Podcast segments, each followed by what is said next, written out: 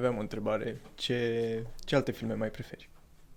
În afară de cele Marvel și Mai, superheroes. uh, sunt cu extremele. Îmi plac asta foarte mult cu supereroi și fantasy. Sunt fan Harry, Harry Potter, Lord of the Rings, adică Mhm. toate chestiile astea și m- după aia îmi plac alea super grele, gen, nu știu, alea pentru care Inception e mic copil sau Interstellar. Mm. Știi, gen The Fountain sau nu știu dacă ai văzut. Ah, Interstellar. E ceva ce încă n-am apucat să văd. De Oh my atâția ani de zile și mereu zic, hai că poate în seara asta, hai că nu știu ce, hai că... Nici eu. Da, dar nu știu de ce. Am avut recent un, o tentativă, uh, cred că acum chiar două săptămâni. Zic că poate în seara asta uh, mă uit la Interstellar. What I ended up doing, m-am uitat la Infinity War și Endgame back-to-back. Pentru De a ce? zecea oară, Pentru a bănuiesc. zecea oară și am același, aceeași reacție de final. Și anume? Ok. Și știi Da, că păi- Tony moare. Și de fiecare dată it hits you. Da, știu. Încearcă Interstellar. Da, este, este pe listă. Tu ce filme n-ai mai văzut sau ce recomanzi să mă uit? N-am mai văzut nimic, mă crezi? Chiar n-am apucat să mă mai uit la un film în perioada asta. Dar vreau să mă uit la Ozark pentru că mi s-a tot uh, mi s-a tot recomandat. Și nu știu cât de wow o fi, dar am prin mai review-uri bune. Și mai era un Ozark. Ozark, da. Ozark. da. N-am și auzit. Westworld. Nici eu. Recomand Westworld, deoarece uh, colegul de apartament mi l-a băgat uh, pe gât. Da, Ionuț, despre tine este vorba. Salutare colegul de apartament, Ionuț. Da, dar uh, în rest, Bună, n-am, Ionuț. chiar n-am văzut. Bună recomandare, Westworld. Da. Ai foarte văzut? Bun. Da. Și chiar e merită? da, e super bun. Ok, Mi-a o plăcut să foarte mult. Da. Give it a chance. Dar hai să-i facem și o prezentare Da. domnișoare ca să pară că ne-au Exact. adunat cu un scop. Exact. Uh, cred că e al treilea episod 4. consecutiv, consecutiv în care începem cu pop culture references. da, da, deci, da. Uh, bună dimineața, bună seara, bună ziua, depinde când vă uitați la acest uh, podcast. Uh, să sperăm că nu conduceți uh, și că sunteți într-un uh, loc sigur. Este episodul numărul 5 din ceva Nu educativ. cred că e Bă, 5, e George, 4. 4, 5. E 5. 5. E 5. 1, 2, 3, 5? Da, bă, bă, suntem buni, mă. 5 este un milestone pentru noi. Deci, uh, George, we've made it this far. Uh, giveaway la 50 de like-uri. Bă, ce, ce dai pe banii tăi? Un joc de PlayStation 5. Hold How about on. that? Uh, ok. Stai, pe bune? Ar fi tare. Da, am, am luat această decizie acum. Dacă obținem 50 de like-uri, uh, ne gândim la ceva și Wow, facem un put- giveaway da. cu un joc de PlayStation 5. Chiar It's official. cumpărăm like-uri efectiv cu chestia asta acum. Eh, you do what you, what Nu-i you Da, Boxing. eu deja am strategia de fraudă în spate, știu ce trebuie să fac. Pentru Ah. fraudă? Ai PlayStation 5? Nu, dar acum pentru că o să apară jocul din Harry Potter cu Hogwarts, mă gândesc să-mi iau. Ah. Ok. Există joc Harry Potter sau va exista? Da, exact. Și este, este foarte fain făcut, pentru că efectiv îți creezi un personaj și intri în lumea aia și poți să trăiești cât vrei tu. Adică atunci când vrei să iei o pauză de la lumea normală, te duci în Hogwarts pe bune și o să fii ales într-o casă, o să ai robă, o să faci vrăji. Toată, Mi se pare toată un povestea. Sims de a făcut la Hogwarts. Take that, Metaverse. Da. Oh, chiar da. Foarte fain. Mhm. Păi hai să facem Um. o propunere către, către Metavers și vedem ce se întâmplă. Exact. Bun, și acum să facem și o introducere formală. Avem pe Mălina cu noi astăzi. Bună. Um, și let's get the obvious stuff out of, uh, out of the way, pentru că cumva cred că oamenii care se uită la noi uh, știu despre tine, uh, despre povestea pe care ai avut-o în Africa, în uh, Kenya. Eu am auzit de uh, faptul că ai fost botezată acolo, Mhm. faptul că ai fost într-un proces acolo, și- More or less, da. more or less, um, dar totodată că a fost o experiență faină și că povestea asta Clar. a inspirat și alți oameni. But there's much more to that Mhm. despre uh, povestea ta și cred că avem o grămadă de subiecte în care putem să intrăm uh, astăzi. Unul la mână îmi place uh, ideea că ești pe parte de sustenabilitate, de balanță, de a avea un mod de viață cât mai uh, sănătos. Ești pasionată de artă. Ce ai mai adăugat la această mică descriere pe care ți-am făcut-o? Uh, păi da, ai zis foarte bine. În ultima vreme m-am axat așa un pic pe chestia de sustenabilitate, pe ecologie, pe educație ecologică, pe educație chiar în școli pentru copii, pe voluntariat foarte mult, pe uh, proiecte din astea caritabile, pe artă, cum uh-huh. ai mhm. zis bine.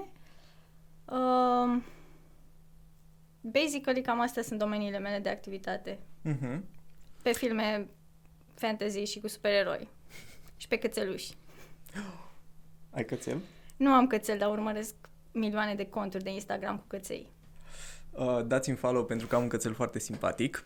Um, anyway, um, ca să începem de undeva, mi s-a întâmplat o chestie chiar, uh, chiar ieri. Am fost uh, împreună cu Adelina într-un uh, pub, nu o să-i dăm numele, să rămână, uh, cum se zice? Anonim. Anonim, exact. Uh, și povesteam cu cineva despre episodul care, uh, pe care uh, ur, urma să-l filmăm astăzi, adică acesta. Și povesteam, uite, o avem pe Mălina, nu știu ce, fata, uh, fata face XYZ și persoana respectivă a zis ceva de genul, mamă, ce tare, respect pentru genul ăsta de persoane, eu n-aș putea să fac chestia asta, dar le respect pe ele. Ți s-a întâmplat să ai parte de chestia asta de oamenii să fie să zic așa, să te respecte pentru chestia asta, dar să zică că nu pot să facă ce faci tu? Um, nu, nu mi s-a întâmplat chestia asta. Cred că mulți oameni care rezonează cu mine fac exact ceea ce fac eu și duc stilul meu de viață și ajută oamenii sau sunt implicați în diverse moduri. Diferența e că eu cumva de-a lungul timpului mi-am creat o oarecare vizibilitate și am curajul ăsta de a spune lucruri pe nume și de a vorbi. Adică nu știu, eu dacă fac ceva pot să spun sau pot să-mi spun părerea despre ceva, nu mi-e frică să fiu judecată. Chiar n-am nicio frică de chestia asta, că mi se afectează imaginea într-un anumit fel. Și atunci, spre, de, spre deosebire de alții, eu spun, spun ce gândesc, adică... Întreb chestia asta pentru că, spre exemplu, și noi având background-ul de voluntariat, da. cred că am pățit-o de 100 de ori. Ah, faci frumos ce faceți Eu n-aș putea să fac asta. Da, și neplătit. Și neplătit. But, da, și mi se pare cumva o stigmă, aș putea să zic. Not, ai putea, da, nu e chiar neapărat. Hmm. Adică nu e deranjant cu nimic. Da, exact. Cât uh, poate pentru cealaltă persoană că se auto Na, nu știu, vreau să zic uh, un lucru rău, dar oarecum se pune pe într-o lumină proastă că eu nu pot să fac, nu sunt ca tine. Adică o zice într-un mod în care se înjosește pe ea. Nu mi se pare neapărat, nu. adică suntem oameni cu abilități diferite și eu apreciez anumite exact. abilități la anumiți oameni pe care eu n-aș putea să le am sau să le deprind. Până adică, la urmă... bine, acum ai spus acum că eu nu aș putea și tu o faci, sună de parcă că cineva e mai așa. Adică persoana aceea n-ar trebui să o spună în felul ăsta sau n-ar trebui să o gândească așa pentru că, ok, tu faci uh, aceste lucruri, dar poate ea face altele și Exact, în primul rând mi se la... pare greșită ideea de a te compara exact. din start. Adică... Exact. Că nici nu e același domeniu ca să zici că e o exact. competiție. Exact. Și nu ești același om. Singura persoană cu care trebuie să te compari ești tu. Exact. Basically. Și atât. De unde a intervenit pasiunea asta? De unde a reieșit pasiunea asta pentru tot ce înseamnă balanță, sustenabilitate? Um, o să fiu un pic nostalgică. Uh, a venit din copilărie, pentru că eu am crescut la țară și am avut o copilărie din aia de, de sat autentic. Am crescut într-o mm. curte în care am avut vaci, porci, oi, toate animalele posibile, toate păsările posibile și am avut berze la un moment dat, veneau la wow. noi în curte, adică uliu, am crescut un pui de uliu, deci tot ce poți să-ți imaginezi. Cum și... a fost să crești un pui de uliu? O, păi l-am crescut pe ascuns ca să nu afle bunica mea pentru că, uh, na, nu știu dacă știi, dar la țară ulii nu sunt cei mai, uh, cele mai iubite păsări pentru că fură Corect. pui. Și atunci Mor. când uh, l-am găsit rănit, a trebuit să, să am grijă de el pe ascuns. De bun, și chestiile astea cumva m-au apropiat foarte mult de natură. Și cred că omul în sine e apropiat de natură și el așa a crescut și trebuie să fie apropiat de natură și ancorat în natură. Noi am crescut cu anotimpurile, simțindu-le, trăindu-le.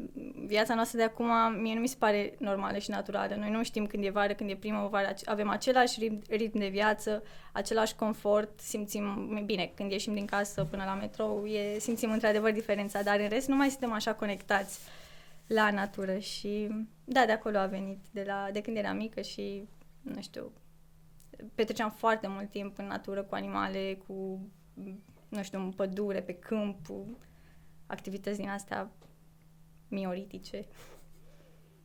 Ce drăguț. Da. Uh, și eu uh, am o parte din copilărie la, la țară, mai ales uh, verile în principal, de da, obicei da, acolo. Da, vacanțele. Exact, eram, uh, eram dus de ai mei, stăteam, uh, de, cred că câteva săptămâni stăteam uh, pe, timpul, pe timpul verii și e altfel. Cumva cred că mi-aș dori în continuare să am libertatea să fac uh, chestia asta și astăzi, uh, pentru că nebunia orașului cred că ne afectează pe toți. Uh, și vreau să te întreb, uh, cum te deconectezi de nebunia orașului? Care este secretul tău, dacă putem să zicem așa? Vai, dar nu cred că am un secret sau o rețetă. Uh... Sau niște pași simpli pe care îi faci. Da, mie viața de oraș mi se pare într-adevăr obositoare și este stresantă. Chiar dacă noi nu ne dăm seama, suntem prinși așa într-un ritm foarte agitat și foarte rapid, cu care noi și organismul nostru, pentru care uh, noi nu suntem uh, adaptați. Și avem nevoie, într-adevăr, să ne deconectăm, să ieșim din când în când. Pe mine mă ajută natura foarte mult. Din păcate, chiar îți trebuie o disciplină foarte bine pusă la punct ca să poți să, să te deconectezi așa constant și să păstrezi un echilibru sănătos. Nu am o rețetă, nici eu mai calc strâm și pe mine mă prinde munca foarte mult sau orașul. Da, mi-ar plăcea să am o rețetă, nu am. Um, care au fost niște pași pe care tu ai făcut să-ți stabilești această rutină? Și întreb asta cu un motiv. Uh, pentru că de obicei e chestia asta, că la începutul unui uh, an oamenii își pun o grămadă de obiective. Anul ăsta trăiesc mai nu știu cum, o să merg la sală, o să fac XYZ. Și după da. aia, după primele 5-6 zile, eh, Bă, parcă Din nu... De... Da, exact, scade uh, engagementul cu acele promisiuni pe care uh, ei și le-au pus. Tu cum ai reușit să-ți faci această rutină? Dacă uh, o putem numi rutină. Da, păi în primul rând eu nu cred că noi ne schimbăm atunci când ne propunem. Îmi propun ca de mâine să mă schimb. Asta unul la mână. Uh, te schimbi atunci când simți și atunci când ai nevoia să te schimbi, când vine din tine această nevoie. Și doi la mână nu te schimbi atunci când vrei să te schimbi brusc și foarte mult. Vrei să schimbi și vrei să schimbi 100 de obiceiuri la tine. E foarte mult, e o presiune foarte mare pe care o pui asupra ta și nu faci decât să, să te frustrezi și mai tare. Adică mi s-a întâmplat și mie chestia asta, eu o spun din experiență și a funcționat mult mai bine când am încercat, uite, de mâine încerc măcar de 3-4 ori pe săptămână, la ora 8 să-mi scot, să, să-mi opresc toate ecranele și de la 8 până la 11 când mă culc să fac alte activități în, în, în casă, știi? Și, na, nu mi-a ieșit tot timpul, evident, dar nici n-am pus presiunea aia pe mine. Și a fost o îmbunătățire constantă. Nu a mai fost de 3-4 ori pe săptămână, a fost o dată pe săptămână, de două ori probabil, nu? Sau... Nu, cam așa rămâne. A rămas în continuare okay. de 3 ori pe săptămână, dar e suficient, adică...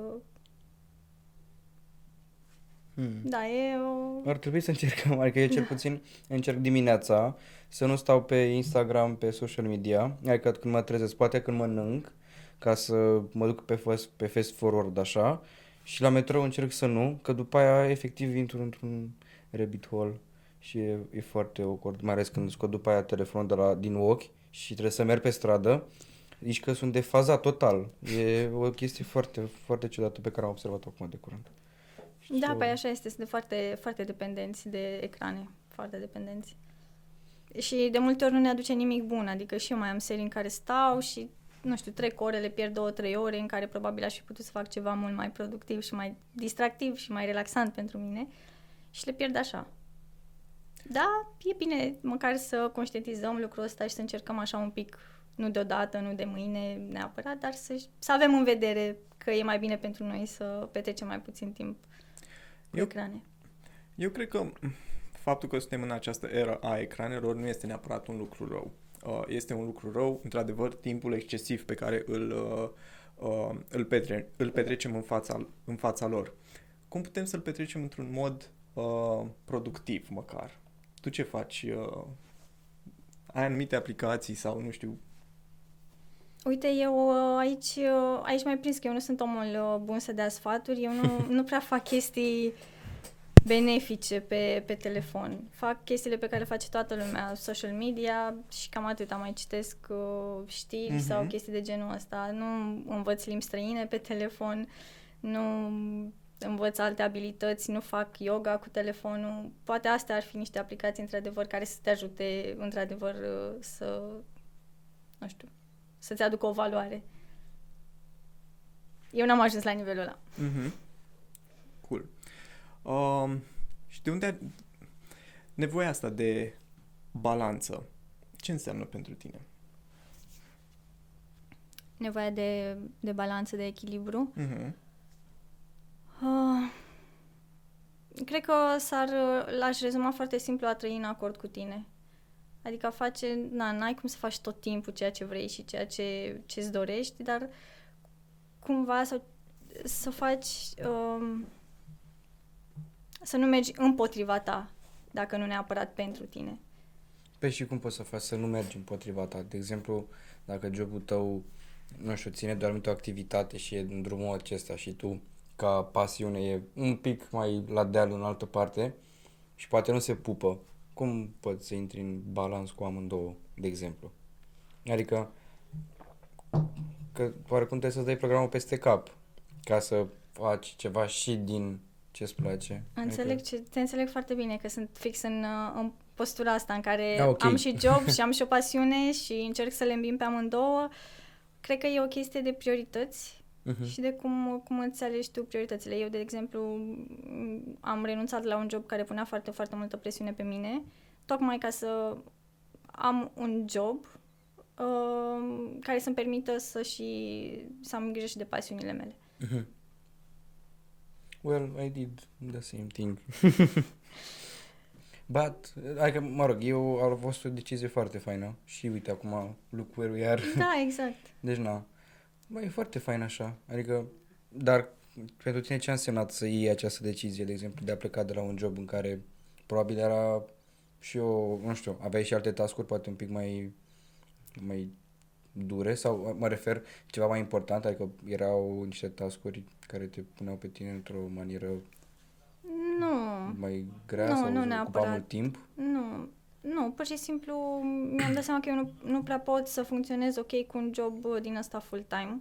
Ah, ok, era doar full-time. Și că era full, dar știi cum sunt joburile full-time, adică cel puțin din experiența mea, joburile full-time nu sunt full-time, sunt full-time plus ore 2, suplimentare? 3, Da. 4 ore suplimentare, Ok. adică da. Și atunci, uh, Mă gândeam că era o presiune poate mai mare. bine, da, poate era și o presiune mai mare, astea sunt detalii oricum. Da, ok. Da. Dar uh, acum fiecare stabilește prioritățile. Eu nu sunt o persoană, de exemplu, materialistă sau foarte materialistă. Eu sunt ok cu ideea de a sta în chirie uh, forever, dacă asta presupune, dar să am uh, fiecare zi să fie o zi frumoasă în care să pot să ies la o plimbare sau să fac ceva ce îmi place sau să uh, să citesc ceva, să mă bucur de ceva. N-aș putea să am un job full-time, peste asta să mai am și un job part-time ca să îmi plătesc niște rate. Adică nu știu dacă e ok sau nu perspectiva asta. Cred că depinde de la om, de, de la om la om și de la mm, educație la educație, de la cultură la cultură, de la persoană la persoană. Sunt oameni care trăiesc foarte mult pentru un moment îndepărtat în viitor. Eu nu pot să fac chestia asta, nu mă simt bine, nu trăiesc bine. Dacă eu îmi sacrific ziua de astăzi pentru ceva ce va avea loc, dacă va avea loc peste 15 ani.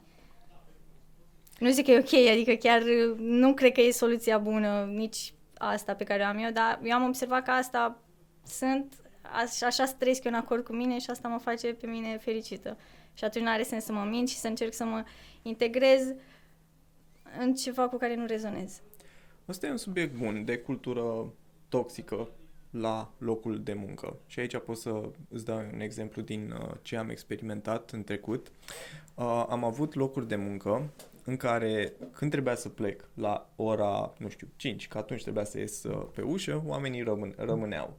Și se uitau ori la mine că plec uh, de vreme, eu mă simțeam prost că plec de vreme, nici măcar nu era de vreme, efectiv, aia era ora la care eu trebuia să ies uh, pe ușă. Și mai erau zile în care mai stăteam și tocmai, chiar dacă eu nu mai aveam ce să fac, pur și simplu să nu fiu primul care uh, iese, iese pe ușă. Uh, și niciodată n-am găsit neapărat o, m- o soluție cu care eu să fi fost uh, împăcat. În cele din urmă mi-am schimbat, luckily, jobul respectiv. Am avut parte de un alt job unde totul a fost uh, mai, uh, mai ok, mai în balanță și mai în balanță și din fericire și șefa mea era foarte mult pe principiu, bă, e 4.30, te duci acasă, te duci cu bicicleta, te duci la sară, faci ce vrei. Ce frumos! Pleacă de aici. E, eu nu mai am nevoie de tine după, după ora asta. Dar cumva suntem într-o societate în care există așteptări uh, din partea oamenilor să stea peste program, să uh, facă mai multe chestii uh, decât este, decât este necesar. Crezi că ar fi o soluție să împăcăm cumva și viața personală și uh, viața la muncă? Păi cred că asta e singura soluție, ca noi să fim ok cu noi. Adică, pe termen lung, nu ai cum să alegi la maraton în fiecare zi. Nu ai cum. Eu știu tot din experiență, am fost în ambele situații. Am fost și persoana care voia să plece la timp și se simțea complexată că ceilalți rămâneau și am fost și persoana care rămânea pentru că jobul era viața mea. Și nu mi era bine. Era viața mea atunci, în universul meu, dar pe termen lung, evident, nu mi-a fost bine și nu e ok să privim așa lucrurile. Cel puțin așa cred eu. Acum depinde și de pasiuni și de, o, de la om la om, pentru că sunt oameni care sunt foarte pasionați de jobul lor sau care au o responsabilitate imensă. Dacă ești medic și operezi pe creier, nu cred că poți tu să zici stai un pic că s-a făcut uh, ceasul, eu uh, plec. Ne vedem Închideți mâine. voi Adică, video. da, exact. Uh, Continuăm operația mâine în timpul programului. Oh, God, nu. Da. Adică depinde foarte mult. Da, în general, da, nu sunt de acord cu toată cultura asta care e la noi. Mi se pare că am depășit-o, că omul a evoluat, oamenii nu mai sunt făcuți în moment de față doar să muncească și să producă și să plătească uh, facturi. Efectiv, cre- cred că creierul nostru se dezvoltă și evoluăm și vrem mai mult, vrem să fim fericiți, să fim în acord cu noi, să ne bucurăm de ceea ce trăim, să trăim efectiv, să avem viața asta pe care o trăim, să ne bucurăm de relații cu oameni, de relații cu noi, de tot ceea ce ne oferă lumea în care trăim. Am observat un trend interesant uh, în timpul pandemiei și sper că se va, uh, se va menține acest trend. Foarte mulți oameni s-au mutat la țară Ah, da. Mhm. Am observat și eu. și am intrat pe câte... Când foloseam Facebook-ul, am intrat pe câteva grupuri de Facebook uh, și le citeam poveștile. Și cumva a venit... Uh, mi se pare că suntem într-o, într-o perioadă în care tragem înapoi spre locurile rurale. Tocmai pentru a ne regăsi pentru a ne regăsi balanța și chiar cred că este un lucru, un lucru foarte bun. Să sperăm că companiile vor avea în continuare această politică flexibilă de, de lucru, pentru că până la urmă se vor găsi soluții. Atâta timp cât oamenii sunt fericiți. Odată ce ești fericit, mi se pare că ai o, flexi- o nu flexibilitate, care e cuvântul, o disponibilitate mai mare de a uh, încerca și mai multe chestii la locul, la locul de muncă. Da, Corect. exact. Corect. Adică eu știu cel puțin două persoane care s-au mutat uh, la părinți acasă și na, sunt mult mai productive, adică sunt și m- e mult mai lejer pentru ele să stea acasă, să lucreze, n-au nimic de făcut în plus, adică n-au... Unii, de exemplu, am văzut că stăteau, de exemplu, la apartament, aici în București și ziceau, mamă, pe să mă spăl vasele, trebuie să bag o mașină de rufe, am un alta de făcut. Așa, dacă s-au mutat, de exemplu, la părinți sau acasă, la casa părintească, cum ar spune Fuego, nu mai au, că au părinții care le, îi ajută sau îi stau cu ei și, efectiv, e o altă lejeritate la, la birou. Ceea ce mi se pare un lucru fain. Adică și eu când am stat acasă și am muncit de la ai mei, Păi aveam pe mama care mă ajuta să-mi facă masa, de, uh, na, și era mult mai ușor, adică tot era mult mai lejer. Acum nu știu de voi. Tu, de exemplu, când te duci la Pitești, Uh, e fix ce ai zis tu. La fel, este mult mai lejer, mult mai uh, odihnitor, dar cumva, ce am zis și mai devreme, îmi lipsește partea aia de efectiv o curte, loc unde pot să stau și să o mă prispă relaxez. mai trebuia. Exact, cred că ăla este lucru care îmi lipsește în momentul de față. O curte. Să stau, să am, nu știu, o grădiniță, o ceva, you know, organically living. Cred că ăsta e uh, lucru care ar face, care ar face diferența. Dar de ce tragem să ne ducem cât mai cât mai acasă, cum ar zice Smiley? Eu n-am găsit eu până acum un răspuns, dar poate aveți voi. Nu știu, poate acolo ne simțim în siguranță. Ok. Mă gândesc. E posibil. Adică, uh, Eu m-am și îngrășat de 8 kg. cred că toți am avut problema asta, uh, mai ales în primele luni ale pandemiei, dar on we move. Um, am observat o altă categorie care uh, cumva, o, ca- o categorie de oameni care în timpul pandemiei au, au început să fie din ce în ce mai vizibili și anume oamenii care uh, lucrează din mai multe țări și efectiv merg din țară în, uh, în țară. Um, tu ce sfaturi ai avea pentru oamenii ăștia care întotdeauna sunt on the move ca să-și păstreze o balanță? Sau care este opinia ta despre ei? Păi mai curând i-aș întreba pe ei ce sfaturi au pentru mine ca să, să le calc pe urme. Mie mi se pare foarte frumos ceea ce fac ei. Adică să, de obicei sunt oameni care lucrează pe proiecte, nu, nu în uh, joburi din astea cum avem noi la... Nu sunt angajați. Lucrează cu uh, PFA, cel Da, puțin eu da, așa da, da, știu. da. Și, și în domenii precum IT-ul sau domenii de genul ăsta nu prea poți să faci uh, nu știu ce facem noi, marketing Mhm. sau comunicare sau mai greu oricum. Mie mi se pare superb, mi se pare visul oricărui tânăr. Să poți să lucrezi trei luni din Barcelona, trei luni din Elveția, trei luni din Italia și mi se pare superb, pur și simplu. Înveți foarte multe și te dezvolți pe tine. E Cultural, superb, cel da. puțin, nu? Adică Da, da, da. cred că ții câte un cultural shock o dată la 3 luni. E un 2-20 cultural. Da, da, și cred că te deschizi tu altfel, te dezvolți altfel. Bine, e- cred că este și greu din punctul de vedere al vieții sociale, Uh-huh. că te rup de prieteni sau îți faci niște prieteni într-un loc și după aia pleci în altă parte sau, adică nu ai o, nu ai o stabilitate. Dar nici nu trebuie să o ai, sau asta poate să fie o stabilitate. Până la urmă fiecare om își găsește rețeta lui. Corect. Uite, știu despre tine că tu ești pasionată de această idee de călătorii sustenabile. Corect?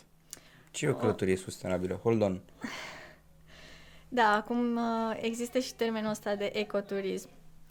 Nu Adică? sunt, în- imediat îți explic, nu sunt neapărat uh, uh, pasionată de ecoturism, dar au- l-am uh, practicat fără să-mi dau seama ce Mhm. este. Uh, ecoturismul este atunci când călătorești și amprenta ta asupra locului respectiv este una cât mai mică. Adică te duci, să zicem, dacă vii în România, un turist din altă țară vine în România um, și stă la, nu știu, în Maramureș, vizitează Maramureș și unul vine și stă la Hilton sau nu știu, nici nu știu dacă avem. Da, ideea asta, adică te duci și experimentezi viața locală, mergi cu transportul public în comun, nu-ți închiriezi mașina sau nu mergi doar cu taxiul, chestii de genul ăsta. Încerci să trăiești ca localnicii respectivi. Cam asta e ideea de ecoturism. Mie mi-a plăcut foarte mult uh, să călătoresc, să stau la hosteluri, să cunosc alți oameni, uh, viața asta cumva spontană. Mi se pare foarte interesantă. Și ce povești ai din aceste locuri? Uh, uite, îmi vine, îmi vine acum în minte o poveste care e chiar din Rusia. Na. Uh, e o țară frumoasă. Rusia am vizitat-o la un moment dat și am stat în ho- într-un hostel. Lumea de obicei e foarte reticentă. Când aude de hosteluri, hosteluri zice, vai, cum să dormi în cameră cu alți oameni? Sau... N-ai fost la cămin? What the fuck? Da, bine, poate după o vârstă, na, normal, nu mai poți să ai să trăiești la fel cum ai trăit la 18 ani, dar în perioada asta de tinerețe e o chestie pe care eu o recomand să fie experimentată. Și am ajuns în Sankt Petersburg, la hostel. Eram... Um, erau camere, nu mai țin minte dacă erau mixte sau nu, dar oricum eu eram, în noaptea eram singură în cameră și a mai venit o fată, nu mai țin minte cum o chema, un nume din ăsta rusesc, ea era din Moscova, era rusoaică, venise în Sankt Petersburg la prietenul ei, se despărțise de el tocmai atunci wow, și nu avea, okay. cum, nu avea cum să plece, că nu mai știu, nu avea tren și nu știu ce. Și i-am zis, păi, hai fată, să facem și noi ceva ca între fete, așa, ce putem să facem? Hai să ne luăm vodcă. Care? și eram era ajunul Revelionului, nu era Revelion, era noaptea dinainte de Revelion. Mm. Și în Rusia. și în Rusia, da. În pre-Revelion vodcă, o fată supărată. Și ne-am dus frumos la un hostel, aveau acolo un um, spațiu din ăsta, un living imens pentru cine, cine voia să, să stea acolo și am stat cu ea, ne-am mai anturat cu, parcă erau doi nemți, un cuplu de nemți și încă o persoană, nu mai știu ce. Și uh, i-am rugat pe cei de la hostel să ne pună, aveau videoproiector, ne-am pus un film de Crăciun și am stat oameni din foarte wow. multe țări. Uh, o consolam pe fata asta care plângea că a fost părăsită de iubitul ei și beam vodka și cu ceai. Și cu ceai? și cu ceai, da. Și a fost foarte, foarte frumos. Adică o experiență pe care dacă te duci și stai într-o cameră de hotel în care ești doar tu, nu ai cum să o ai. Eu am rămas blocat la vodka cu ceai. nu le combinam. Ok, erau, da, da. ok, erau separate, da. Foarte drăguț, dar uh, uite, de exemplu, multe hosteluri acum sunt uh, foarte, foarte family friendly. Uh-huh. Adică ai vreun hostel în minte care să fi fost mai abstract sau mai decorat, mai diferit. De exemplu, am, când am fost în uh, Bruxelles, am trecut pe lângă unul și era totul făcut doar din graffiti, efectiv tot, tot, tot, tot, tot, tot, tot până și băile văzusem pe, pe poze și mi s-a părut foarte, foarte fain. Ai vreunul în minte? Foarte frumos, da. Uh, în România nu am stat, uh-huh. nu, mhm. nu știu. Dar, uh, da, și eu, hostelurile la care am stat, toate erau făcute, f- erau foarte faine. Chiar erau niște medii în care te simțeai ca acasă și aveai acolo, da, locuiai, dormeai în cameră cu mai mulți oameni, dar aveai uh, patul tău, uh, spațiul tău, îți trăgeai ușa sau perdeaua sau ce aveai tu acolo și stăteai, puteai să-ți aprinzi lumina doar ție și să faci ce voiai tu să faci, să stai pe laptop, unii munceau, adică aveau chitară, aveau, cum am zis, videoproiector, te simțeai foarte bine, așa studențesc. Dar cum ai reușit să treci peste uh, chestia asta că a, stau cu străini în cameră, uh, nu știu cu cine stau, cum mă împrietenesc cu ei, cum deschizi conversația cu ei? Păi nu înțeleg peste ce trebuie să treci. Nu ți-a fost nu chiar rușine, adică gen poate să fii un pic timidă?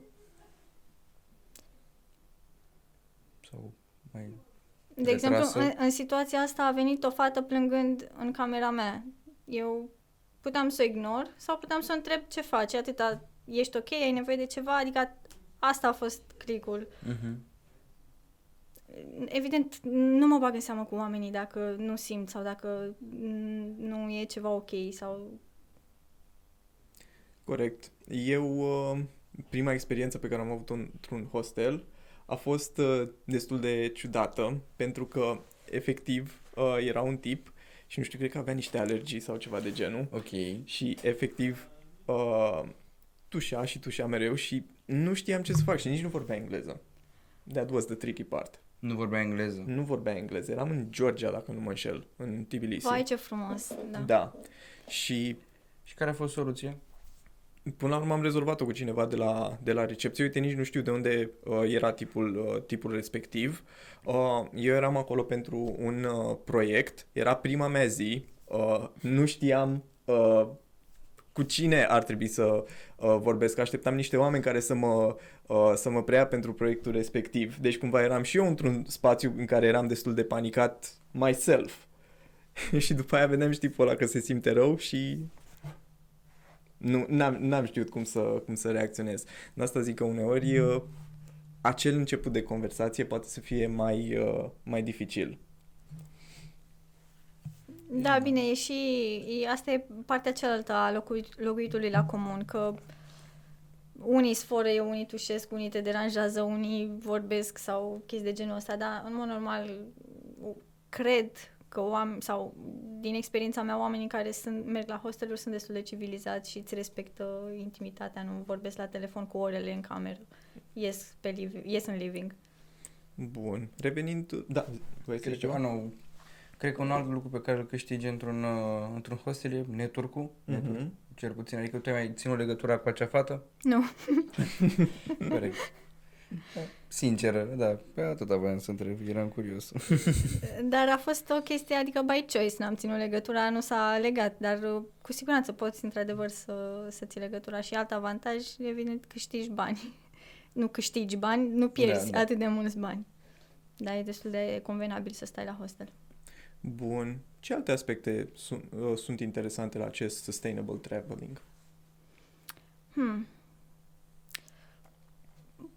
Păi, uh, din nou, um, ecoturism, în ecoturism, de exemplu, te axezi foarte mult pe activități și pe ideea de natură, nu știu, te plimbi cu bicicleta, faci uh, echitație, înoți, uh, chestii de genul ăsta și mai puține activități uh, poluante, cum ar fi, nu știu, să închiriezi un Ferrari și să te Oh, plimbi. Sau o chestie de genul ăsta. Asta mi-a venit acum în minte, dar Mhm. și, eu- și eu aș face chestia asta, adică nu e ceva ce ar refuza, nu cred că ar refuza nimeni chestia asta. Um, care ar mai fi? Îți, uh, da, uite, asta e o chestie interesantă pentru că cam toate uh, toți banii tăi ajung cumva direct la localnici, Mhm. adică nu prin intermediar, tu susții uh, economia locală, nu, așa cum am zis, nu te duci la un hotel care este de fapt o multinațională și încurajezi uh, economia Corect, asta, te corect. duci la o, o gazdă, la o, o pensiune, la ceva de genul ăsta sau la restaurante la fel, adică în general mănânci destul de local, mai puțin, nu știu, adică nu te duci în, uh, hm, nu știu, în niște insule din America Latină să mănânci sushi. Te duci și mănânci cam ce mănâncă oamenii pe acolo. Nu știu ce, dar Poate un fast food de pe acolo, adică iau multe caravane, vorbim de America Latina, au food truck-uri, da, mai da, ușor da. să mănânci un, uh, un local food. Tu mm-hmm. Mhm. mănânci un taco aici în Mexic, îl ieși tu de la o caravană, de la o doamnă băbuță care ți-l face cum trebuie, nu te duci în restaurant să Exact. chestie mică. Da, scuze, eu am ce am cu restaurantele și să fie, mie îmi plac și astea, chestiile astea cu local food, Mhm. de exemplu, am- când am fost la un moment dat în, uh, am, am fost în Amsterdam și erau, era o caravană cu hot dogi și eram ok. Și lângă era uitam restaurantul Fancy și erau mulți străini cu backpack-uri care se uitau și efectiv nu știau ce să aleagă, erau ca la blue, red pill și blue pill. Și eram bro, ești într-o, într-o excursie. Până îți face la comanda, până te duci, pierzi două ore, ia-ți un hot dog, te mai întorci după aia, mai dai o tură, mai iei unul, stai să pierzi timpul, nici măcar nu stai mult, ești cu backpack-ul, se vede că călătorești și te duci să pierzi trei ore din viață ca să mănânci un sandwich. ah. Adică cel puțin partea asta de uh, itinerariu, cred că e foarte importantă când trebuie să călătorești, cel puțin. Adică, uite, de exemplu, când uh, ești pe eco-traveling, contează foarte mult itinerariul pe care ți-l faci, că trebuie să și, presupun că nu stai șapte zile, stai trei, probabil. Cum faci să compactezi cât mai multe lucruri de vizitat? Tu, de exemplu, ai vreo soluție? Mm, nu, în primul rând aș vrea, aș vrea să clarific chestia asta cu ecoturismul, că e, ce- adică sunt niște principii pe care le, le bifezi sau nu, sau bifezi o parte din Ok. ele și altele nu. Nu ai cum să călătorești uh, în ecoturism 100%, nu ai cum, pentru că zbori cu avionul, mergi cu mașina, Clar, este corect, corect, imposibil. corect. Adică poți să ai un 10%, un 30%, un 50%, un 70%, nu ai cum să călătorești 100%. Pe gratis, Da, exact. clar. Exact. Și iar itinerariul, mm, nu știu, fiecare și- și-l face cum vrea în funcție de ce, de ce urmărește. Sunt oameni care sunt, de exemplu, foarte, foarte pasionați de artă și se duc în Paris la Louvre și stau 5 zile în Louvre, efectiv, Mhm. se duc în fiecare zi la Louvre. Sunt oameni care sunt pasionați de gastronomie și se duc să experimenteze diverse lucruri. asta cred că fiecare ar trebui să se cunoască pe el ca să, să știe ce i-ar plăcea și să ia cel mai, mu- cel mai mult din experiența respectivă. Că tot ai adus vorba de artă. Credeam că de mâncare. Ah, A, putem să vorbim și despre mâncare, dar mi-ai ridicat la fileu cu uh, arta. Uh, Da. Știu că ești, again, foarte pasionată de, uh, de artă. Ai avut recent o expoziție Mhm. la operă. Da. Uh, how, this, how did this started? Oh.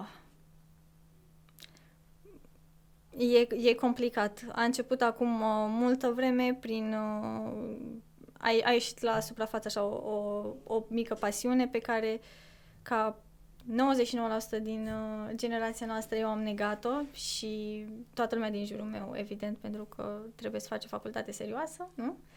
Ok? Da. Și după ce faci acea facultate serioasă și îți dai seama că nu ți se potrivește și nu e în acord cu tine și lucrezi în cu totul și cu totul alt domeniu, unde acum cred că rez- rezonează toată lumea din uh, univers. Cred că și extraterestrii un pic rezonează cu chestia asta. Uh, te întorci cumva la ceea ce îți făcea bine sau la ceea ce îți plăcea și așa m-am întors eu la artă, la pictură. Și mi-am dat seama că îmi place foarte mult și că chiar, uh, nu că sunt neapărat bună, dar că sunt mai bună decât alții. Uh-huh. Și am început să pictez, am început din nou să pictez până când, da, am început să, să pictez din ce în ce mai mult și din ce în ce mai bine. Am avut expoziția asta de care spui. Cred că în episodul 2, parcă cu Andrei, am discutat despre chestia asta de facultăți, că am făcut o facultate, dar de cele mai multe ori am sfârșit într-un uh, domeniu diferit. da. Uh, cum a fost pentru tine faptul că ai luat o decizie care ar putea să pară drastică și să zici, ok, nu facultate, nu activez în domeniul respectiv, fac ceea ce îmi, uh, îmi place. Cum a fost această tranziție? Această tran- tranziție a avut loc în mulți ani, nu a Mhm. fost o chestie drastică. Adică am terminat facultatea, știam că nu vreau să lucrez în domeniu și atunci am tot experimentat mai multe joburi. Și cred că așa te cunoști, experimentând și nouă asta ne-a lipsit ca generație atunci când eram la școală. Să experimentăm ce suntem noi cu adevărat. Dacă am fi experimentat sau dacă sistemul ne-ar fi ajutat, bine, nu vreau să dau vina în totalitate pe sistem, pentru că și noi avem o oarecare responsabilitate. Uh-huh. Uh, doar că eu consider că sistemul te poate ajuta și ar trebui să te ajute să-ți descoperi niște abilități sau să, să-ți dai seama, să te cunoști mai bine, să-ți dai seama ce-ți place, ce nu-ți place. Eu când am ales facultatea, țin minte foarte bine la liceu când vorbeam noi, eram clasa a 12 și vorbeam de facultăți, știi? Și ne alegeam facultățile așa după, efectiv, cum mi se părea că sună mai bine. Adică, cum sună comunicare? Zicea Cristina, da, sună bine, eu m-aș duce acolo. Wow, super, eu m-aș duce la drept. Yay! Adică, astea erau criteriile. Noi așa ne alegeam facultățile. Da, Wow. sună familiar, George, nu? Da. Pe mine m-a împins mama de la spate când mi-am ales uh, facultatea, ea fiind contabilă. A zis, du-te mamă la contabilitate, e bine acolo. E o meserie. Exact, e o meserie. Tata, pe de altă parte, întotdeauna mi-a spus, încearcă câte un pic din toate, vezi ceea ce ți Super. se potrivește. Du-te acolo, dacă nu mai are sens, mută, go to the next one. Vrei să facem speaker motivațional pe tatăl tău? Bună, tata! Pentru părinți ar fi ceva.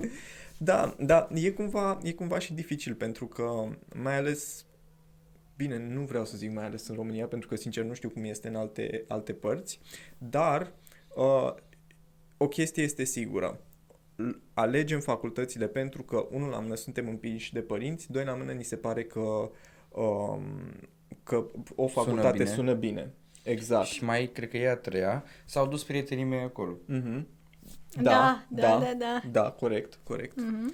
Um, din nou, știu că s- poate să sune ca un sfat, dar pentru un tânăr care acum urmează să dea bacul în câteva luni, ce ai spune O, chiar înainte că- să-și, ale- să-și aleagă o facultate, din experiențele tale proprii?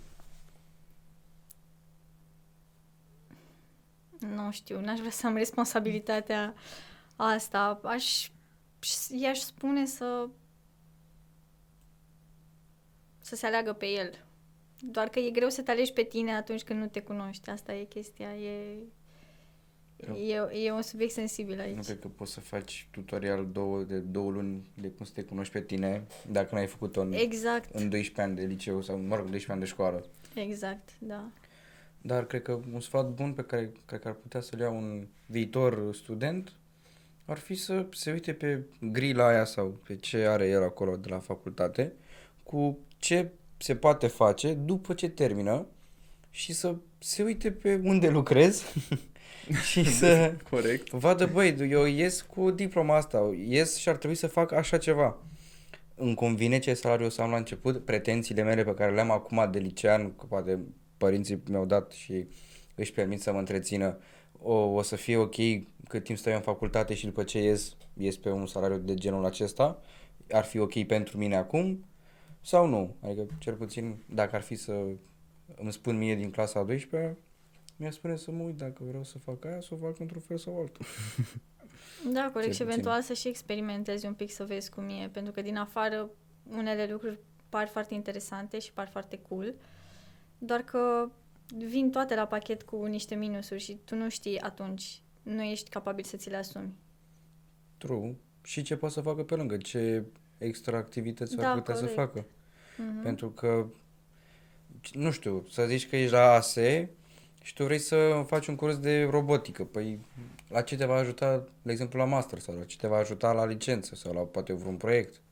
Că doar ca să faci o facultate, mai bine nu mai faci. Faci o școală profesională. Părerea mea. Mie mi se pare că lipsesc acele proiecte de pre-îndrumare în carieră, cred că aș putea să le zic. Uh, nu știu cum aveam noi în Pitești la un moment dat făcut Da. un proiect cu universitatea. Cu Petrum sau cu... Era cu Petrom, care... Pentru liceeni. Da. Da, exact. Și le prezentam specializările um, pe care le pot găsi la universitatea din, uh, din Pitești. Din păcate, nu știu dacă proiectul s-a mai continuat. I'm not sure. Da, la chestia asta Unfortunately, ar nu. putea să fie o idee bună, pur și simplu. Universitatea sau o, organiza- o organizație, să sperăm că se uită la noi, să ia această idee, um, să aducă un fost student, un profesor, un uh, uh, om care a făcut ceva pe lângă facultatea respectivă și de la fiecare uh, domeniu. Să ia un good case practice de la fiecare. Exact. Și să prezinte. Cred că asta ar simplifica decizia unui adolescent care vrea să-și aleagă Da. drumul la facultate. Și, sincer, nu, i-a, nu l-aș pune în fața clasei să vină așa să se prezinte și atât. Aș face efectiv o masă. Eu am prins odată la facultate, când încă nu eram la facultate, venisem pentru un prieten. Și erau efectiv, exact cum ai spus tu, erau și un profesor de la facultate, de la acea facultate și un alumn al facultății, un fost student uh, și un prorec, și prorectorul. Și marea de studenți era în bănci fiecare, iar era un free talk. F- Studenții aveau întrebări și acei oameni trebuia să răspundă. Mi s-a părut cel mai fair lucru. Da. Dar l-am prins o singură dată. Nici eu n-am mai auzit sincer de chestii de genul să se întâmple. Și asta era, nu știu că eram la liceu. Am venit pentru un prieten și am văzut cum se făcea treaba aia. Dar nu era pentru a intra la facultate, era după ce, ai, pe ce erau deja intrați și nu știu, erau de vreo două săptămâni, trei și avea un fel de get to know each other, cred că ar s-ar fi Mhm. putut numi chestia aia. Dar a fost super fain, dar atunci n-am mai văzut. Deși, dacă se uită cineva de la vreo facultate, vreo universitate, ar fi fain să faceți așa. Le puteți oferi studenților un, uh, un scurt tutorial de ce ar putea să se întâmple sau un mic ghid. Na. Luați aminte. Bun, am deviat un pic de la Da. partea de artă. Da, wow, uite, și ne-am dus acum foarte vrem- mult în educație. Da. Da, și dacă tot suntem aici, voiam, voiam și eu să vă povestesc ceva, dacă e ok. Bine, Uh, o zi, să Paula. dureze super puțin. La un moment dat am, uh, am ținut un uh, fel de workshop la o școală privată, o școală gimnazială. Și până erau copii în pauză, m-am plimbat acolo pe, pe coridor, nici nu mai știu cum se chema școala respectivă, nu mai contează, și am văzut uh, panoul mare cu proiectele pe care aveau ei să le predea Mhm. uh, săptămânal. În fiecare săptămână aveau niște proiecte pentru tot anul. Și erau teme precum um, îmi înțeleg emoțiile, Mm. cum comunic atunci când uh, nu-mi place ceva sau uh, cum mă port atunci când sunt trist, uh, cum reacționez la frustrare, cum trăiesc în armonie cu mediul înconjurător, uh, cum învăț să spun ceea ce, nu, ceea ce mă deranjează.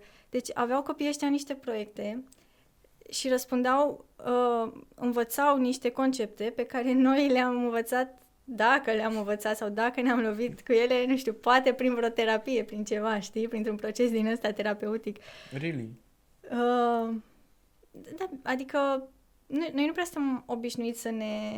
Nu suntem educați să ne identificăm emoțiile, să spunem, uite, Așa acum este. sunt trist, de ce sunt trist, acum sunt frustrat, uite, ceea ce simt eu acum e o frustrare. Ce ar trebui să fac în momentul ăsta? Să o las să curgă, să... sau nu, whatever. Uh, și mi se părea foarte interesant cum sistemul ăsta de învățământ privat lucra cu copiii pe temele astea. Adică mi se pare că deja un copil care trece prin experiența asta este un copil mult mai câștigat ca om, indiferent că fa- face Politehnica sau dreptul sau artele sau orice, el va fi capabil să gestioneze niște probleme și la muncă și în relațiile interumane și în, în orice. Mi se părea super interesant. Am rămas atunci șocată de temele alea cu care se confruntau niște copii de 10 ani, 12 ani. Wow. Da, Așa e, pentru că spre, nu știu, mi se relaționez cu ceea ce, uh, cu ceea ce ai zis. La mine, din fericire, acasă am primit această educație. Sunt foarte multe familii care nu știu cum să abordeze uh, teme de genul. Și școala, cred că ar putea să fie un mic intermediar acolo și întrebările pe care tu le-ai spus sunt foarte, foarte bune. Hmm, dacă ți amintești uh, ce școală era, poate îi chemăm uh, la un episod? Bă, cum să nu? Că dacă ei fac așa ceva cu copiii, why not? Adică ar fi un exemplu foarte bun. Da, da, da, da. Îi mai ții minte? Sigur, uh, acum nu, dar sigur am, uh, am pe Super. undeva, da, da, da. Da, o să te mai batem la Ok. okay. tema asta. Bun. Mai vreau să te mai întreb despre expoziția pe care ai avut-o uh, recent. Cum, uh, cum s-a întâmplat totul? Uh, cum, cum s-a întâmplat expoziția? Păi, uh, mi-am luat inima în dinți și am zis, mă, eu trebuie să-mi expun lucrările astea pentru că e păcat. Uh, lucram la ele de foarte multă vreme și le țineam în living una peste alta, așa, și nu le vedea nimeni sau dacă mai puneam eu câte un story pe Instagram și cam atât. Și am zis că e păcat și dacă vreau să fac asta la mod un pic mai serios, trebuie să, să le și prezint un pic mai serios. Mi-am luat inima în dinți, am tot cerut spații de expunere și m-a refuzat toată lumea posibilă și imposibilă. Și într-un moment din ăsta de, de ce impulsivitate, pe motiv că, s- s- că sunt cam la început de drum, cam asta e, cam asta e motivul. Și, și adică în artă e foarte greu. E foarte greu. E, arta nu e, nu e domeniu în care să să mergi altfel decât doar din pasiune. Adică nu, nu poți să ai un interes și să zici fac artă că am un interes financiar, de exemplu. Mhm. Că n-ai nicio șansă. Da, și într-un moment de impulsivitate am zis, fie, mi-am zis mie, fii atentă că eu mă duc la operă și scriu la operă și am scris opere naționale și în câteva zile mi-au răspuns și asta a fost tot. Mi-au zis, da, super, uite, ți-am programat expoziția între data de cu data de și eram eu, cum, a, cum s-a întâmplat chestia asta? Și am avut expoziția acolo, da. Felicitări. Mulțumesc, a fost super. Dacă ai mulțumesc. niște pozici, o să punem peste Cristi aici. Da, da, da. Am. Și what's next? Păi nu știu, nu vreau să pun presiune pe mine. Fair enough. Gata, ne retragem. Da, adică Ai făcut-o ca ea și ai simțit tu? am și făcut-o, ai... da, că așa am simțit, mi-am dorit, o să mai pictez, probabil o să mai expun, o să mai fac expoziții. Câte exponate ai avut? Am avut 13. Wow. Și în cât timp le-ai făcut? Um, Te Păi- întreb pentru că sunt curios dacă le-ai făcut înainte să te gândești că vrei să ai această expoziție sau te-ai gândit că vrei să ai o expoziție și ai nevoie de tablouri? Nu, înainte. Adică a fost ceva hibrid, de fapt. Aveam o mare parte din ele înainte și după aia am mai lucrat la câteva. Ok. Mhm. Sau și le-ai oferit și spre vânzare sau doar... uh, Da, am și vândut o parte din ele. Oh, felicitări! Felicitări. Mersi. Nice. Am o întrebare. Go for it. Cum e la, pentru tine uh, conversația cu clientul? Ok, îți vede tabloul și are, dacă are întrebări, nu știu, de semnificație, de ceva, cum, ai vreun rol, ai vreun joc cu el sau îi spui, ok, this is it, take it. Uh, în, în general, eu sunt o simbolistă, adică eu pictez în simboluri. Um, în picturile mele vezi, uh, fie că știi sau nu la ce m-am gândit eu, tu poți să, să primești un mesaj, poți să interpretezi ceva.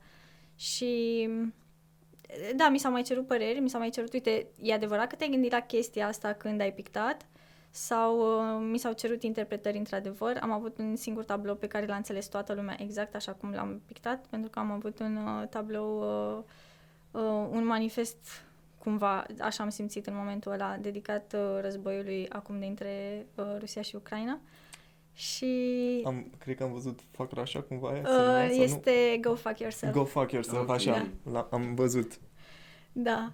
Și chiar mă uitam pentru că m-am dus la operă în fiecare seară să vă... erau spectacole și m-am dus chiar să văd uh, să stau acolo fără să mă știe nimeni și să văd reacția oamenilor la, la tablourile mele. Și tot timpul când se apropiau de tabloul ăla, se uitau la, erau la el, se uitau la el și zicea, da, da, da, uite, ăsta e steagul, aici sunt tancuri, ok, știu ce a făcut fata asta. Și când se uita la, la nume și scriau acolo Go Fuck Yourself, erau, aha, da, adică toată lumea identifica chestia asta și uh, rezona cu mesajul.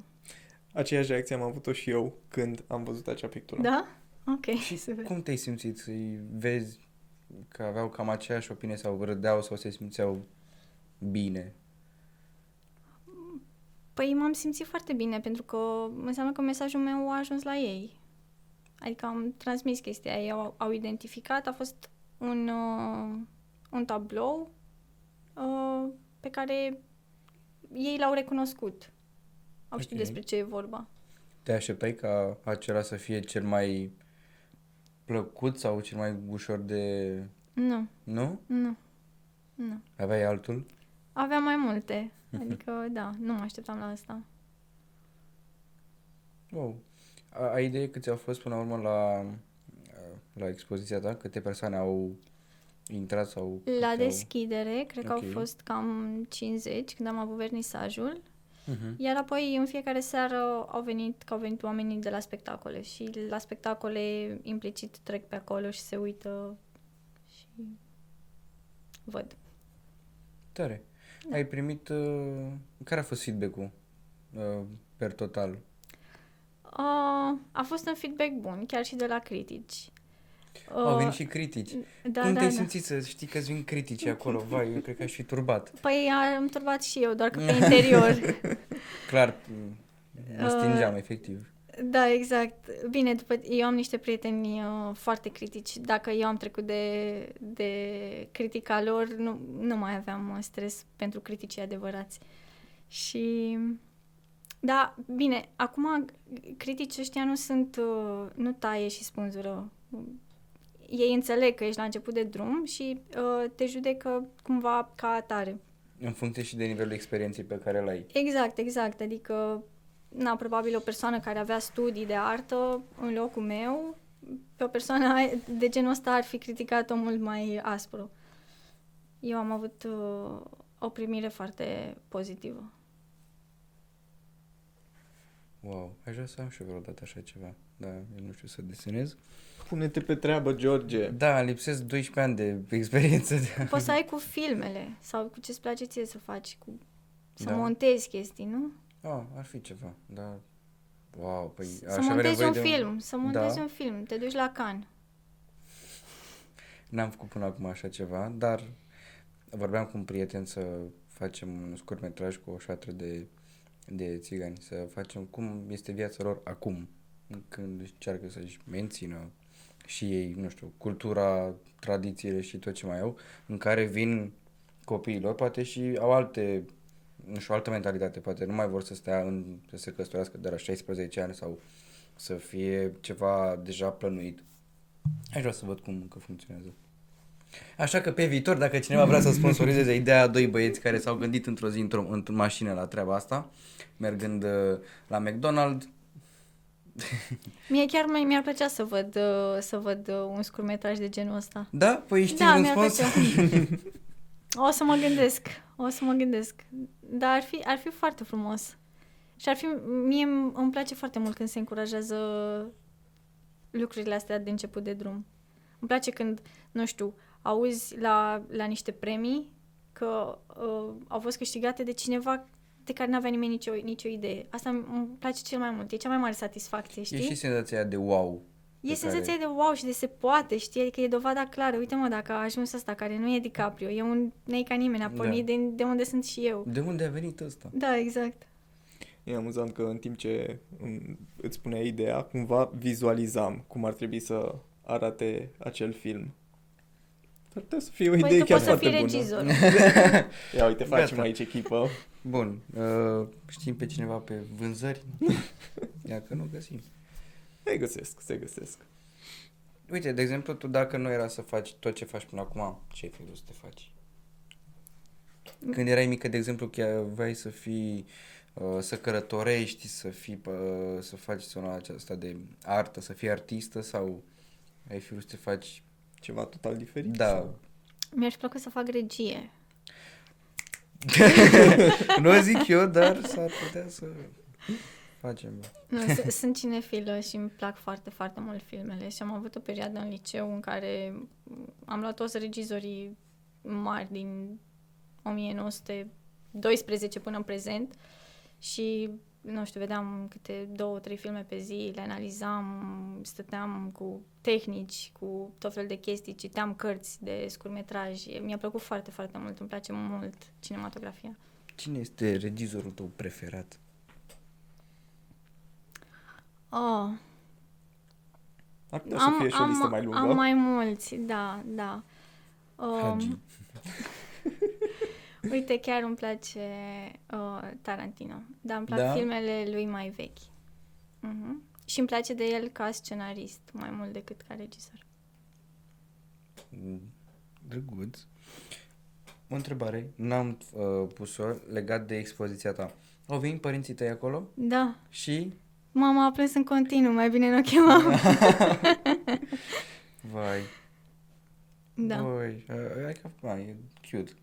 Da, e foarte, e foarte frumos. Ce ziceam de comunitatea asta și de crescutul la țară, nu e vorba că au venit părinții mei, au venit, au venit jumătate, nu jumătate, exagerez, dar au venit oameni din Corbii Mari, de unde sunt eu, care au venit cu autobuse și după aia la metrou, ca să Ah, vină la operă să mă vadă simpatic. pe mine. Chiar ai, Adică- adică... ai crescut acolo cu ei și te știu de când erai micuță? Da, exact, și mi se pare foarte fain că i- ideea asta de comunitate mică te ajută cumva, te, te face să simți că aparții cuiva, că ai niște rădăcini. Avem și treaba asta cu să aparținem de ceva Da, da, da. sau de cineva. Mhm. Și ce au spus când vedeau tablourile sau când te vedeau pe tine? Păi erau, um, erau încântați. Da, Ce drăguț. da, foarte drăguț. Chiar, uh, chiar le-am mulțumit sincer, așa, foarte frumos. Wow. Zi. Aș, nu știu, doar cred că aș vrea să văd uh, exemple de genul mai des de susținere a oamenilor. Mai ales din comunitățile din care fac parte. Hmm.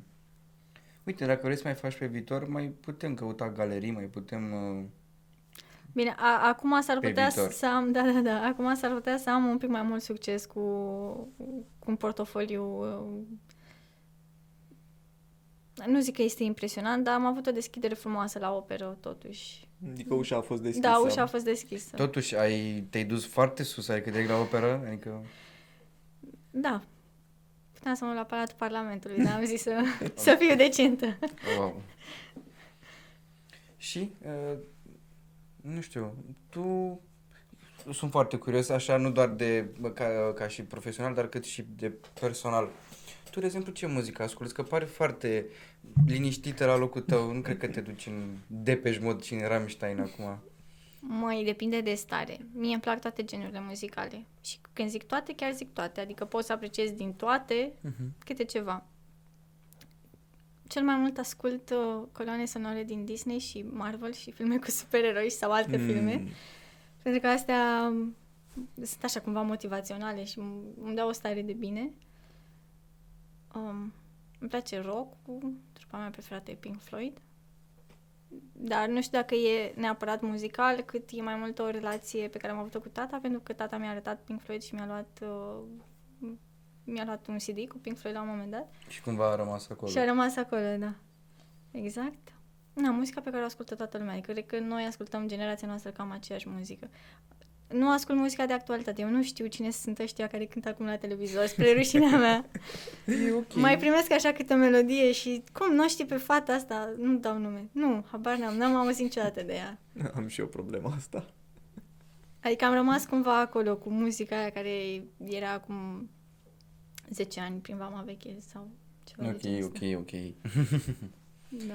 Um, ai spus de supereroi, că ai fost cinefilă și îți plac și uh, DC și Marvel. Da. Dintre... Aia să zici că facem filme fete sau beți. Dar care a fost uh, characterul tău preferat, de exemplu, când erai mică? Sigur ai avut. Eu Da, știu că am avut da, pe da, da. Spider-Man. Eu cel puțin am... Am avut, dar nu din, uh, nu din uh, benzi desenate. Ok. Eu nu am cunoscut universul benzilor desenate. Eu eram cu universul prințeselor, pentru că asta, asta era, cu asta am crescut. Să fi zisea Batman. Da, exact. Benzile desenate au apărut mai târziu, prin liceu. Uh, Când eram mică, da, îmi plăcea Mica Sirena, acum mi se pare un personaj foarte insipid. De ce? Mi se pare un personaj nesănătos. Este o puștoaică de 16 ani care se îndrăgostește de o pers- un străin pe care îl vede odată și pentru asta își lasă toată familia și fuge în lume. Și se duce la niște vrăjitori. Băi, aș Dacă- vrea să intru în Wait a subiect second. legat, Wait a legat second. de desenele Disney și de cât de wrong sunt ele. Da, acum, Eu aș dacă, vrea. acum că stau să mă gândesc, e rețeta multor filme. Da, față de Encanto, nu știu dacă ați văzut Encanto. Eu nu l-am văzut. Nicio. Dar știți de el, Nu nu? e nicio melodie asta, nu? Encanto. Este și o Deci e un melodie. film, da? E- Este E un pe film lângă. Disney sc- scos acum de curând Ok. și, într-adevăr, uh, personajul principal este tot o fată, doar că e super, super. Adică, în primul rând, nu, nu ai uh, personaj negativ. Ok. Personajul negativ este lipsa comunicării în familie, ceea ce Hmm, mi se ok. pare super. Și asta Fain e și concept. personajul și asta e și uh, soluția problemei. Comunicarea în familie. Și e un personaj feminin curajos, adică e altceva. Mi-aș Mhm. plăcut să cresc cu genul ăsta de personaje. Da, nu, așa e. Dar, acum, dacă ai menționat, chiar multe filme, mai ales de la Disney, au un mesaj destul de toxic dacă stai să te gândești un pic mai mult decât ar trebui. Da. Eu nu vreau să încep. Direct albă ca zăpada sau, Da, da, da. sau cenușăreasă, adică pe bune. Frumoasa și bestia. Da, Uței. Mm. I mean, chiar și Shrek e, e total greșit. În multe puncte, adică Nici nu mai țin minte. atât N-am de văzut bine. Shrek. Eu am văzut, dar nu mai țin minte. Confession am time, o listă n-am văzut cu Shrek. multe chestii cât de greșite sunt. Dacă vrei, uite, putem, dacă vreți, putem vorbi pe, pe treaba asta, pentru că, sincer, și desenele sunt foarte toxice la, co- toxice la copii acum. Adică, mi se pare că îi face pe unii dintre ei foarte fluffy, mai ales pe copii, adică le dă... Nici nu învață ceva anume să zici, băi, uite, îl învăț uh, prin desenul ăsta să fie, nu știu, să nu fie egoist, să învețe să împartă. Ei, sau, nu știu, măcar să numere sau să facă cumva m, ceva ce ar trebui din ei. Nici eu n-am avut parte de desene educative cum trebuie, adică dacă dau, nu știu, Jake Piratul cel teribil, nu știu dacă ați avut voi. Da, știu. Dar tu ești mai mic. Câți ani ai? Am 23. Ah, da, da, da. Ah, Asta era... Viața cu lui. Da. I mean, Copiii de la 402, câteva exemple bune. Pe Da. care pot fi găsite pe YouTube. Adică, doamne, adică aveau și nume foarte greșite pentru un copil de 7-8 ani, adică era gumă la mâna a doua sau ceva de genul, adică erau copii care mâncau gumă amestecată. Nu poți să dai așa ceva unui copil. Bine, nu că dacă îl ferești prea mult după aia pe copilul ăla, clar o să dea de ele și o să fie nașpa. Dar, nu știu, nici acum nu mi se pare ok, mai ales în Nu, desene. cred că în momentul de față n-a, n-a zice arta care este că sună prea pompos, efectiv desenele care sunt uh, promovate pentru uh, copii au rolul de a îi ține acolo cu ochii în ecran, Mhm. pentru că mai ales că în momentul de față nu mai avem ace- același attention span față de generația noastră, spre Da, exact. exemplu. Uh, deci trebuie să fie totul foarte colorat, foarte dinamic, o acțiune foarte rapidă, tocmai pentru a-i ține. Așa, asta este cheia uh, câștigării atenției. Da, trebuie să consume desenele. Exact. Exact. Da, iar noi am trăit cu desenele astea și avem nostalgia lor, că până la urmă erau frumoase și aveau multe chestii interesante. Coloana sonoră, de exemplu, de la Mica Sirenă e minunată și e o capodoperă în sine. Uh, doar că nu sunt adepta nici a fi nostalgică până la infinit, doar Clar. că am crescut cu ea și mi-a adus bucurie. Ok, am crescut cu ea, mi-a adus bucurie, dar pot să și apreciez că unele aspecte nu sunt tocmai cele mai sănătoase. Deci Disney, putem cu ochii pe voi. Acum e mai, e mai fain Marvel, DC, astea sunt universuri mai, mai plăcute. Și se duce și cu un mesaj pozitiv. Uh, Din nou, cred că am menționat la începutul episodului, cred, nu știu dacă eram în camera, că tot ce înseamnă partea de empowerment, partea de uh, a alege anumiți actori din diverse comunități cât mai diverse, chiar dacă se face pentru motivul de a fi politically corect, nu-mi pasă. Este un mesaj bun. De ce n-ar fi? Adică, ok, oricum se folosește, de exemplu, dacă e un uh, serial, exceptând acum DC Marvel, dacă acum mai nu am văzut că e un serial și e, iar teenagers din America, băiatul care este de altă orientare sexuală, băiatul care este de altă re- religie, băiatul sau fata care este de altă... Rebelde? Nu neapărat. Rebelde. Am văzut că există reboot, deci... uh, Există reboot la Rebelde? Da, le-am văzut. Știu că mama se uită la, Rebel, la Rebelde, da, nu cred că știe de reboot. Se găsește pe ceva pe Netflix? Ne- E pe Netflix, Netflix, ba, da, e da. în top. Bă, George. Vorbiți Da, vă serios. o secundă, eu am să caut pe Rebelde. Este. Mor, nu știam. Mă fac Da. da. interes acum. Este genul de prostioară de Ok. care ai nevoie, adică n- nu mai crezi. Sunt niște drame din alea în care, pe care le-ai depășit pe la 5 ani, Ok. da, da, sunt cumva amuzante. Îți dau așa o stare de liceu. Aici e și, cred că, nostalgic Da, da, value, da. ceea ce ziceai și tu, uh, pentru că știu că același model au folosit și cei de la Gossip Girl. Da, Cu n-am văzut, dar reboot-ul. da. Uh, nici eu n-am văzut, dar au făcut reboot, uh, personajele total noi, Și aceeași un poveste throwback, sau... n- nu știu. Sau s-a continuat povestea de unde s-a terminat, aveți idee? A, nu. Nu știu, nu Ok. știu. Dar ca, ca structură și ca businessman între ghilimele, au mizat pe... A, știți copiii aia care, se, care aveau 12-13 ani în 2000 și ceva și se uitau la Rebelde? Hai să-i aducem aici. Sigur, sunt investiți în acea poveste. That's the basic idea. Mm. Nu prea sunt de părere cu reboot-urile și cu tipologia aceasta de a reface un film Da. și a... I mean, copiii, aia- oamenii au crescut. Bine, acum se pune și la No Way Home. De ce să faci un reboot? Da, Bine, acum se bat cap în cap. Depinde și de regie. exact. Da. Mai am o singură chestie și te întreb. Sunt, de păr- uh, sunt curios de voi. Am tot vorbit, vorbit acum de uh, copii.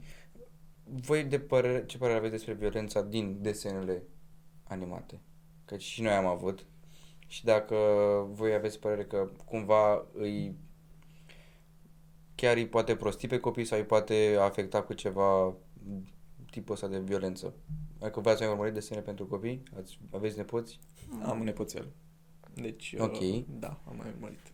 Că eu am văzut Teen Titans, Tinerii Titani pentru copii, care e un reboot la Mhm. desenele Da, din, da, da, pe da, care le aveam noi și acolo, de exemplu, am văzut o scenă în care Robin se întoarce cumva în timp și se duce peste părinții lui Batman, îi pune un colier și o Oh, God, împinge da, pe știu mama scena. lui. E un uh, meme. Da, A, da. o împinge efectiv ca să fie împușcată și asta se dă la televizor. Eu n-am văzut așa ceva când eram eu de vârsta lor, dar să văd niște desene foarte cartuniși cu un copil care împinge pe mama unui alt copil și e, a, copilul ăla vede cum e împușcat părintele lui și îl lasă așa la televizor. Efectiv, Mai, pentru mine e simplu.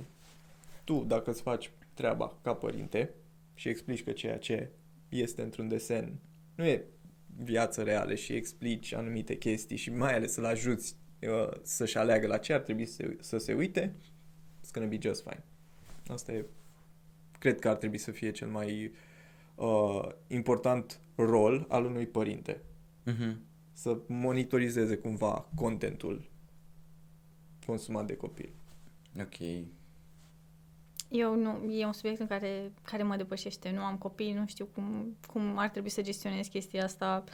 Pe pe parenting, habar n-am, experiența mea e negativă. E cu, nu negativă în sensul, Da. e cu Da, zero, da, da, adică da, cu da. minus. Da. Dar știu că și noi am avut violență, adică și la Tom și Jerry își dădeau cu tigăi Oh, în cap. Da, Da, da. Și Looney băgau Tunes, petarde la în fel. ochi, în gură, se aruncau cu bombe, adică era tot un fel de violență cumva. Roadrunner și Coyotul. Da. Da. Băi, well, ăștia, na, asta e societatea în care trăim. Trebuie să facem ceva pentru mai bine. Uh, băi, eu nu prea mai am, nu mai am subiect, adică cel puțin. Da. Cristi, dacă ai Joe, tu. I'm good. Dacă ai tu vreo întrebare pentru noi sau vrei să Zic ca la promovăm ceva. interviu. Da, da, da. Sau dacă vrei să promovăm ceva pentru final. Um, nu. Ok. Nu, adică nu, ce, ce am putea să promovăm? Film, filmul Batman. Da, Da, da, da. Fair pe enough. care eu nu l-am văzut încă. Da, nici Cristi. Da.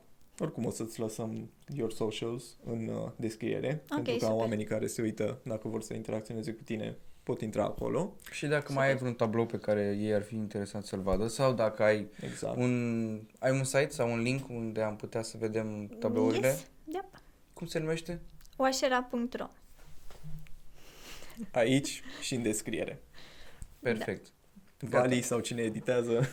Probabil eu. Da, pentru cine nu știe, deci cred că de la... Future George, aici Da, pui. uh, ca să știți, de la episodul 4 sau 5, de când le-am scos pe primele, doar eu am editat, pentru că Vali a avut treabă să editeze uh, proiectele externe pe care le facem și noi, că nu facem doar asta. Good guy Vali. Așa că dacă cumva au fost strâmbe, vreau să știți că eu am fost de vină și, și acesta la fel. Bun, înainte de a încheia, vrem să-ți mulțumim că ai Exact. stat uh, la povești cu noi. Ce drăguț. We enjoyed it. Și eu vă mulțumesc pentru invitație. Chiar a fost super drăguț, așa ca într-o seară de vineri. Exact, Așa. da, chiar că. Cu prietenii, știi? Mai povestești una alta discuții despre supereroi și problemele societății. Exact. Și îmi pare rău, dar tu nu ți-ai pus deloc paharul ăla ca să bei ceva și pare că ai avut un cactus pe post de pahar. Nu că mie îmi plac plantele foarte mult. Avea un nume. uh, nu, că nu Brad? i-am... Sau cum? Habar n-am încă. Cum, Vlad? Nu, Brad. Brad sau Ah, ceva Brad. de genul. Nu mai știu exact ce nume aveam. Un alt nume de plantă. Pentru că acum când filmăm noi, abia săptămâna viitoare punem episodul în care dăm și noi un nume acestui... Ah, Uh, time travel. Da, da. Pentru încă cine nu știe, da. Încă nu avem un nume exact, exact, trebuie să lăsăm oamenii în comentarii să, să îi pună unul. Dar, meanwhile, oameni buni, noi vă salutăm, numai bine. Vă salutăm. Uh, scuzați că ne-am lungit. Dar Pa, Nu e nicio pa. problemă. Remember, miercurea pentru ceva educativ. Peace. și luni la un pahar și Corect. vineri facem uh, media zi la podcast, na, cel în care sunt doar eu. vă salutăm, numai bine. Pa, pa!